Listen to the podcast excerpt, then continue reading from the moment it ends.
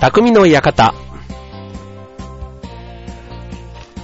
はい、えー、今週も始まりました、匠の館、パーソナリティ川崎匠です。調和表 .com の協力でオンエアしております。はい、えー、っとね、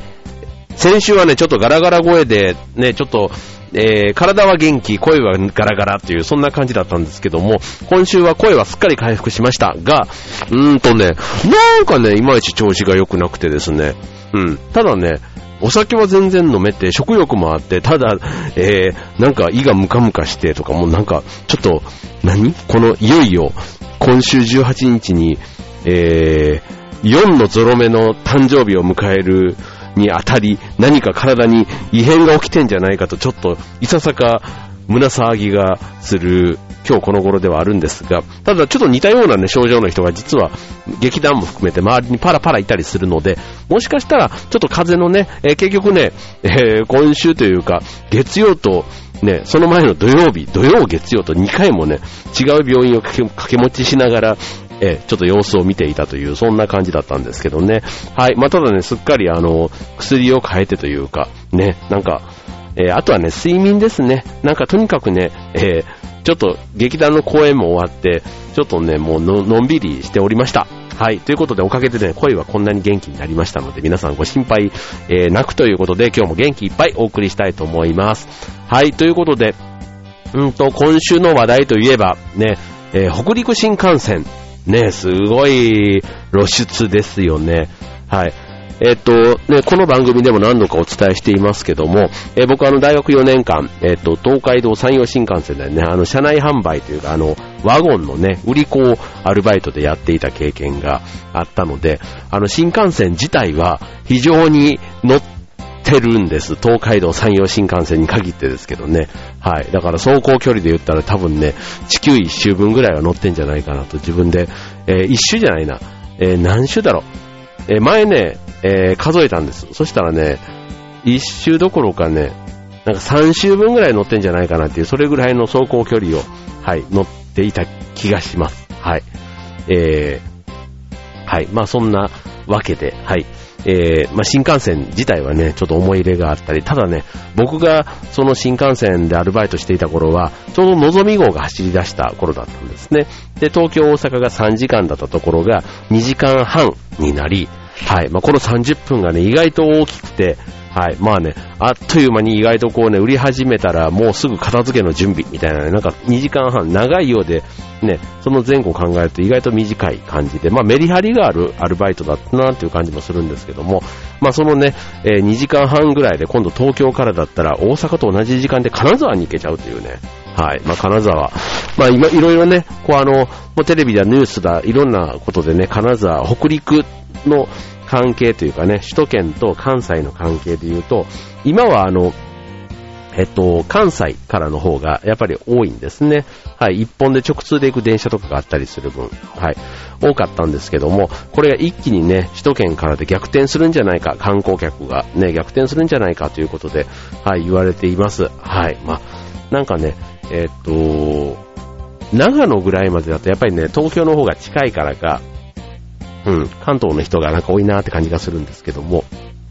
ちょっとね、外れると、あ、うん。やっぱりね、金沢ぐらいに行くとやっぱり関西圏が強いなって、と言ってもね、僕ね、金沢ってちゃんと行ったことがないんです。通過はしたことがあるんですけど、ちゃんと行ったことがなくて、今回ね、これを機に、うん、あの、秋にはね、金沢マラソンっていう、また、マラソンとか、あと富山マラソンなんていうのもね、それぞれあるみたいなので、はい。まあそういうね、えっ、と、新幹線も乗りたいし、あと観光もね、なんかその北陸3県、ね、えー北陸 AKB というね、北陸の A 甘エビ、で K は、えーカニ、で B はブリっていうね、AKB という、そんなね、えー食の魅力もたっぷりな北陸、ね、えっ、と、このまま言ってると、えー今日は北陸の話かとね、言いながら、ね、えー思ってる方、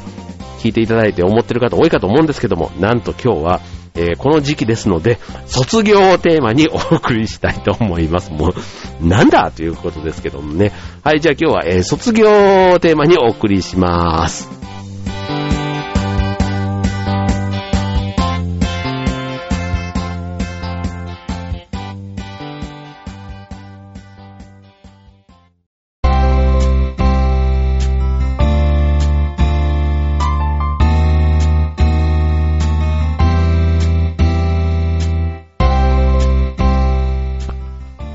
はい、えー、ということで、えー、3月14日、北陸新幹線開通ということで、ね、オープニングは新幹線の話と北陸の話ばっかりをしてましたけども、はい、えー、この時期ね、まさに今週、先週今週ぐらいかな、ずっとあの、卒業式がね、連日あります。はい、えっ、ー、と、うちの娘もね、下の娘が小学校を卒業するので、はい、今週19日が卒業式となっていますけども、うちの甥っ子が、ちょうどね、幼稚園を卒業して、今年から小学1年生になるのでね、卒園式があったり、はい。で、あとうち来年は上の子が中3なので来年の今頃は今度中学校の卒業式まあその前にね、高校ちゃんと受験大丈夫かなとかいろいろな心配事はあるわけですけども、はい。まあそういうね、一個一個こうね、節目節目というのがね、あって、まあこの卒業式ね、自分たちも当然経験しているわけですし、まあ、小学校ぐらいの卒業式はね、さすがに覚えてますよね、小中高。うん。大学はね、えー、僕ね、なんか行かなかったんです、卒業式。はい。まあ、大きい大学だったっていうのもあるんですけどね、まあなんか、あの、会場に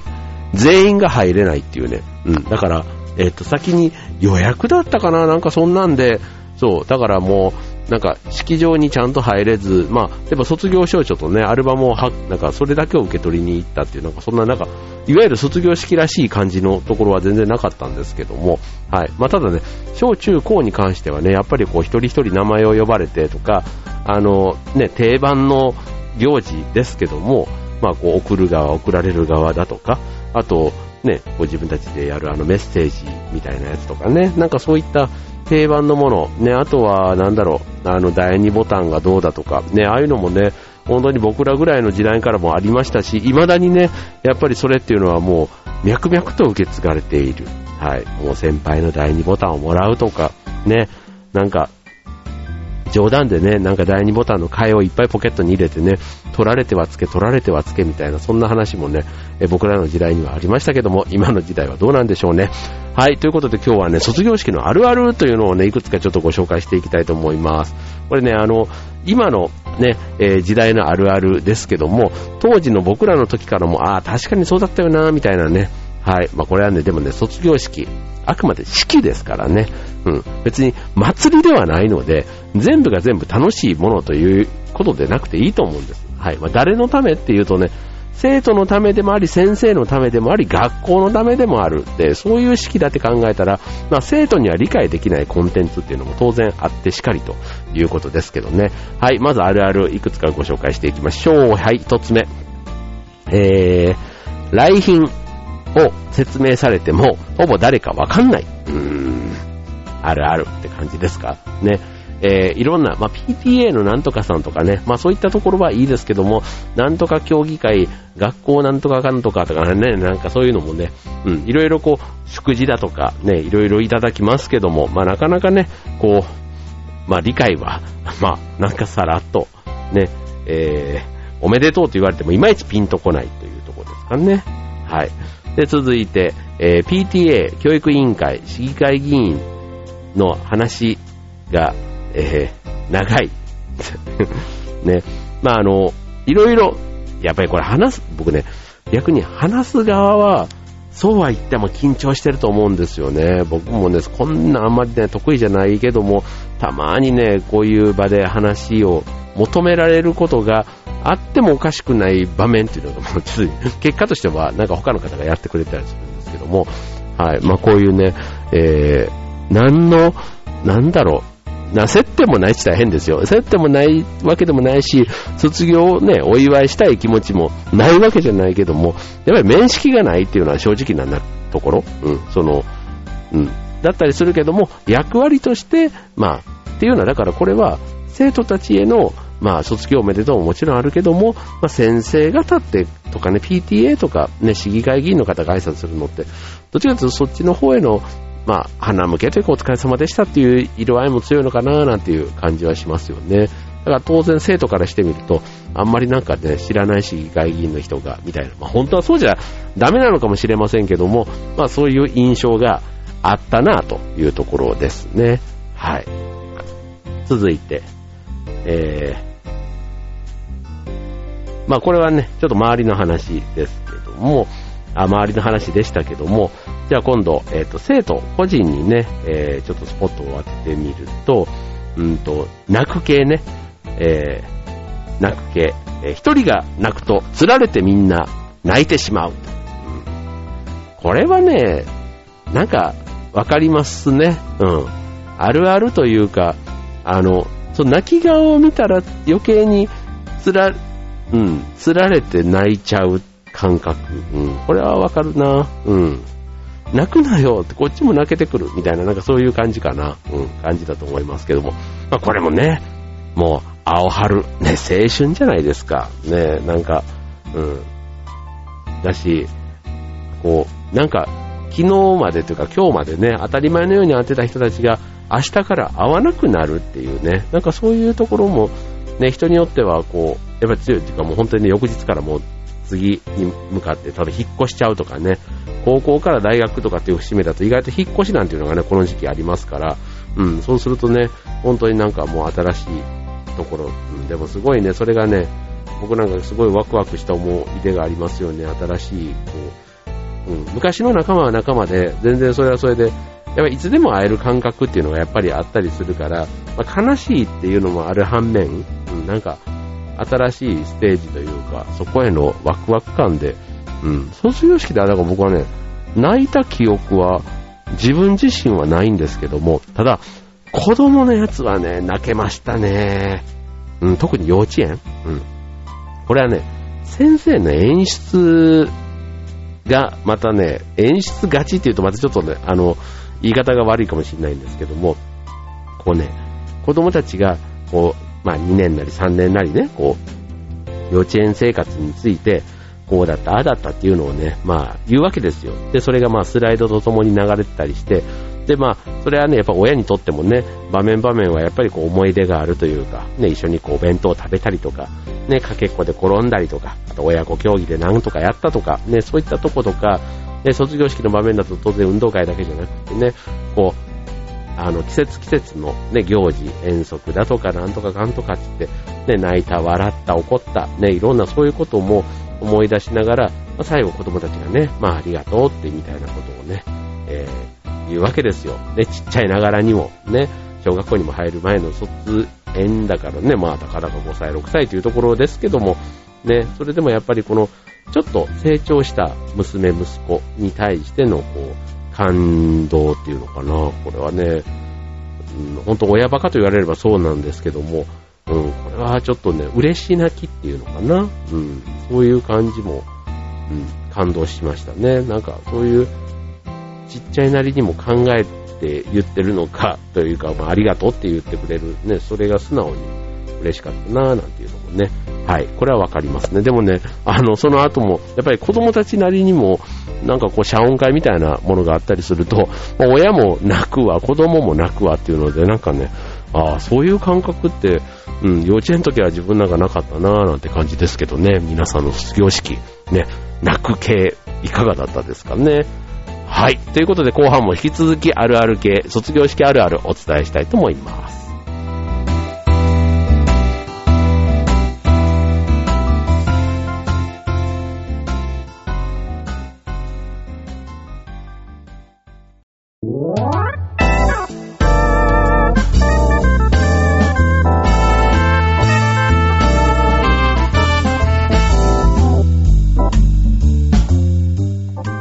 はい、えー、今週の匠の方は卒業式あるあるということでお伝えしております。はい、えー、泣く系で言うとね、えー、さっき一人釣られたら泣くっていうのと逆でね、誰かが泣くまで涙をこらえてるなんていうのもね、意外とありますよね。うん、ぐっとこらえてね、こう声に出さないというか、うん。で、あとは、ね、今だったら、こう、あの、卒業式の定番の歌、ね、卒業式ってそういえば、定番の歌っていうと、うーんと、何、青毛羽尊しとか、ね、蛍の光とか、うん、ね、なんかそういった定番の歌ってありましたけども、今はね、もうそういったものってあんまりこう歌われずに、うん、えっ、ー、と、旅立ちの日にっていう歌が結構定番らしいですね。ちょっと僕全然知らないんですけども、最近のそういうやつだとそういう、あの、いわゆるこう芸能人が歌うような歌ではなくって、えー、卒業の定番としてで、ちょっと前だったらなんだろう、あの、キロロのね、えー、なんだっけ、長い間じゃなくて、ほーらーってやつ、えー、えー、曲名が出てきません。はい。えー、キロロの歌だったり、あとは、なんだっけ、レミオロメンのね、3月9日だったり、あとは、なんだろう、あれだ、うんと、グリーンのね、奇跡とか、ね、ああいった歌がね、結構最近は卒業式の定番だったりしますし、あとはね、ちょっと世代をね、え僕らぐらいの世代までぐぐっとダイヤルを戻していくと、うんと、それこそ卒業のね、三部作と言われる、ね、ちょっとあの、まあ、アイドル系の話ですけど、斎藤由紀卒業、菊池桃子卒業、で、それからあとは、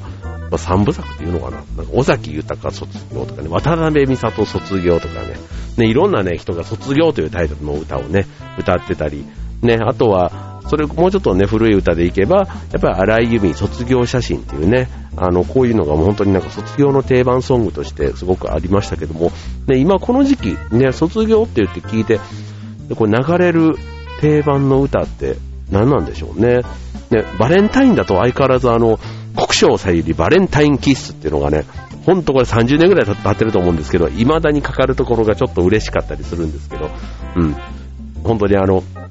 子供たちでも、うん、何この歌っていうぐらい、耳、なんか誰が歌ってるかは知らないけども、うん、聞いたことがあるって言われるあのバレンタインキッスっていうのは本当になんかバレンタインの時の定番ソングっていかにないんだなっていうのが、ね、すごく思いますけども、卒業ね、意外とありそうだけども、ね、このシーズン必ず流れる定番ソングっていうのが意外とないというのが、ね、あるあるというか、ないないというか、ね、はい、ありそうでないというのが、卒業定番ソングのような気がしますね。はい。えーと、それでは、それでは、えー、じゃあちょっとあるあるに戻りまして、うんと、まあ、卒業式にはね、必ず在校生っていうのがね、えー、一緒に来てくれて、で、在校生からもいろいろ送る言葉じゃないけどもね、えー、くれたりします。はい。で、えー、卒業式起立って言うとね、まず立っちゃう在校生がね、パラパラといたりとかね、なんかそういうね、ちょっとハプニングっていうのもね、あるとちょっとそれはそれで、なんか場が和むというか、うん、なんかそういうのもね、ちょっと欲しいなと思うところですけども、あと、うんと、先生、ね、えー、先生は、なんかこうね、えー、袴というか、結構ピシッと着物姿をしてくれる、くれる先生って多くないですか？僕らの時代は結構ね、ありましたね。あの、袴というか、うん。で、まあ、別に先生は先生だから別にそれ以上何をするわけじゃないんですけども、うん、まあ、ああいうね、名前を読み上げてくれたりとかするわけですけども、うん、なんとなくこう、感動するというか、ね、いつもの先生とちょっと違う感じ？うん。うん。こういうのってでも先生側にしてみるとね、僕らの世代なんてもう今となったら先生側の立場ですけども、やっぱりね、教師生活の中でね、生徒を送るとき、で、初めて生徒を送るときとかね、うん。なんか感慨深いものがあるような気がするんですよね。自分の教え子が初めて卒業式、ね、そこで自分のね、口でこう生徒の名前を読み上げてね、卒業証書をこう授与するところをね、立ち会うっていうのはすごく思い出深いんだろうなぁなんて思いますから、なんかそういう時にね、こう勝負衣装じゃないですか。ね、なんか清掃としてね、普通のね、洋装というかスーツではなくて、この着物姿っていうのを選ぶっていうのはなんかこう、いいなっていうふうには思いますよね。はい。えー、あとは、えー、なんでしょう。あるある系。あ、えー、卒業式でね、えー、一応お別れってなるんですけども、今ってこう卒業旅行ね、これあの、小学生とかでもね、旅行とまでは言わないですけども、例えばあの、関東に住んでるとね、結構卒業ディズニーみたいな感じでね、うん、旅行とまではいかないけども、日帰りで、ちょっとそういう旅行気分にっていうので、で、うちの、あの、娘たちも、なんとなくこう、親がいない中でのね、なんかディズニーみたいなのを6年生になってから行くようになりましたけども、うん。まあ、なんかそういうのもね、卒業式で会えなくなるわけ、会えない友、会えなくなる友達の方が多いような気がするんですけども、ただやっぱり仲いい友達っていうのは意外とね、数日後普通に会って遊んでたりするんですよね。うん。だからそれもね、意外とあるあるみたいな話っていうことでね、はい。まあ、ただ、やっぱりこう、卒業前だったら、例えば僕中学から高校の時なんて言うと、中学の時に僕丸坊主の中学校だったんです。だから、髪の毛が伸ばせないところから、当然卒業したら髪の毛が伸ばせるわけじゃないですか。で、それがね、またね、丸坊主から伸ばす時のね、あの中途半端感。なんかこの、ま、髪の毛が何もこうね、ちょっと伸びてるからすごいこう、あの、ひな鳥というか、なんかこのね、ひなが大人になる時の中途半端さみたいな、特にこう、かおしゃれをしたくてもできるわけでもなく、うん、みたいなのが、えー、それぞれちょっと背伸びしてる感が、ちょっと楽しかったなっていう感じがしますね。はい。まあそういうね、卒業した後の春休みなんていうのは、意外とこう新しい友達ができる前だから、意外とこのね、元々の旧友との最後のね、こう、満喫感というかね、そういったものも思い出深い春休みだったなぁなんて自分の時を思い出してもそうですけども、はい、皆さんの卒業式ね、たまに実家とかに帰ってね、卒業アルバム開いてみたりするといいものかもしれませんよ。うん、うちも、あの今度4月には、えー、高校の時のね、部活の顧問だった先生が還暦を迎えるからと言ってね、こう、集まる会があったりするんですけど、まあちょっと大阪で開催されて日程的に都合が合わなくてね、どうしても行けないんですけども、ね、そういった同窓会みたいなものもね、えー、卒業して20年っていうところが一つ節目かなと思うんですけども、30代後半ぐらいからね、結構増え出したりしていますから、うん、その時にね、古いアルバムを、じゃないですけど、卒業アルバム、卒業証書はね、意外とね、見る機会ないなと思うんですけどね、アルバムなんかは、こう見てみたら、うん、面白いなって思う気がしますし、ね、今この時代になって、改めてあの、Facebook だとか、ね、ああいったもので、その昔の人とこう繋がっていったりするのが、ね、比較的しやすくなってるじゃないですか。うん。本当に所在が分かりやすいというのかな。うん。っていうこともありますので、うん。以前と違って、こう、昔の仲間もそうだし、意外なところでね、こう、昔の人がどういう活躍をしてるのかなんていうのをね、知る機会というのが非常に、あの、知りやすくなったとも言えるかもしれませんね。はい。ということで、ね、卒業式、ね、いよいよ今週、ね、えっ、ー、と、天気がね、えー、良ければね、やっぱり、いいじゃないですか。天気がやっぱり良くないとね、なんか雨の日の卒業式でなんとなくちょっと寂しいなって感じがしますので、はい。まあ、ね、今週、多分一番多いだと思います。僕は小学校の卒業式はね、誕生日の18日だったんですね。はい。なので、なんかね、そんなのも一緒にしてくれた思い出がありますけどね。はい。まあ、春はね、えー、お別れの季節と言いつつも、ね、出会いの季節でもありますということで、ね、卒業を迎える方、本当におめでとうございます。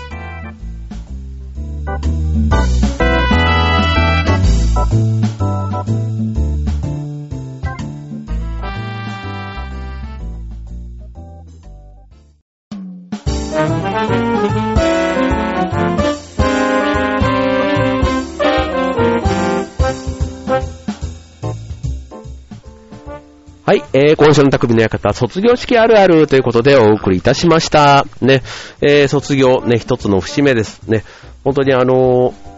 次僕が、まあ、卒業っていうとね、まあ、会社を退職するとか、ね、えー、そういう時がもしかしたら大きな卒業の節目なのかもしれませんけども、はい。えっ、ー、と、それ以外で言ったら、ね、やっぱり人のね、そういう節目にを見ることの方がまだ多いのかなって、そういう卒業とかね、っていうと、ですし、やっぱりなんかこのね、えー、必然的というか、うん、自分で、こう、変えなくても変化が勝手にやってくるタイミングって僕は思ってるんですね、卒業って。うん。うん。例えば3年経てば絶対卒業して、ね、嫌でも、もう、好きでもね、まあ好きでも嫌でもじゃないけども、今のメンバーとはガラッと変わるわけですよ。で、環境がガラッと変わるってことは、その分ね、自分を試されるというか、またね、新しい環境の中で自分の立ち位置だとか、ね、あとは新しいまたね、ステップアップ、ね、ちょうどね、学生さんだったら中学校から高校、高校から大学になれば学ぶもの、ね、教養のレベルもどんどん上がっていくわけですから、うん、そういった自分へのチャレンジというか、うん、自分を試す機会っていうのが、おのずとやってくるっていうのがね、数年に一回あるっていうのが、やっぱり、このね、学生の一番の強みだし、チャンスがやっぱりそうやってあるんだなぁなんて思うんですよね。うん。だからその、社会人になってというか、この30代ぐらいになってくると、なかなかそのね、数年で、あっという間に3年、で、3年で、ね、部署が変わったりして、ね、それでまあ変わり映えすればいいんですけども、まあ、そうは言ってもね、やっぱりこう、社会人とかね、例えば同じ会社にいても、例えば会社が変わったとしても、ね、結構今までの延長線みたいなところ、で今までの経験とかっていうのをそれなりに引っ張りながらやっていくことの方が、やっぱり社会に出ると増える気がするので、まあそれはそれ全然いいことなんですけども、うん。だから本当に学生の時の卒業っていう節目はいろんな変化、ね、自分が驚くようなね、えー、環境の変化に対して、そこですごくね、成長というか新しい自分に気づく機会にもなるんだなって、うん、僕の数少ない経験の中でもそんな場面が少なからずありましたから、ね、本当にこのラジオを聴いてくれてるそういう方もそうですけども、ね、卒業っていう一つの大きな節目、ぜひ大切にね、えこの4月からまた次の大きなステップ踏み出していただきたいと思います。ということで、なんかね、今回のラジオちょっと爽やかなお兄さんの感じで 終わってしまいますけども、はい、えーとまた、えー、次はね、もう来週からは世間は春休みということでね、ね、えー、なんかね、思った以上に暖かいですよね。3月、あの、雪も降らずに、ね、このまま、もう桜のシーズンに行っちゃうんじゃないかという感じですけども、はい。え、まだまだね、ちょっと花粉が気になる今日この頃ですけども、はい。体調管理気をつけて、えー、楽しい春休み迎えましょう。今週の匠の方、ここまで。バイバーイ。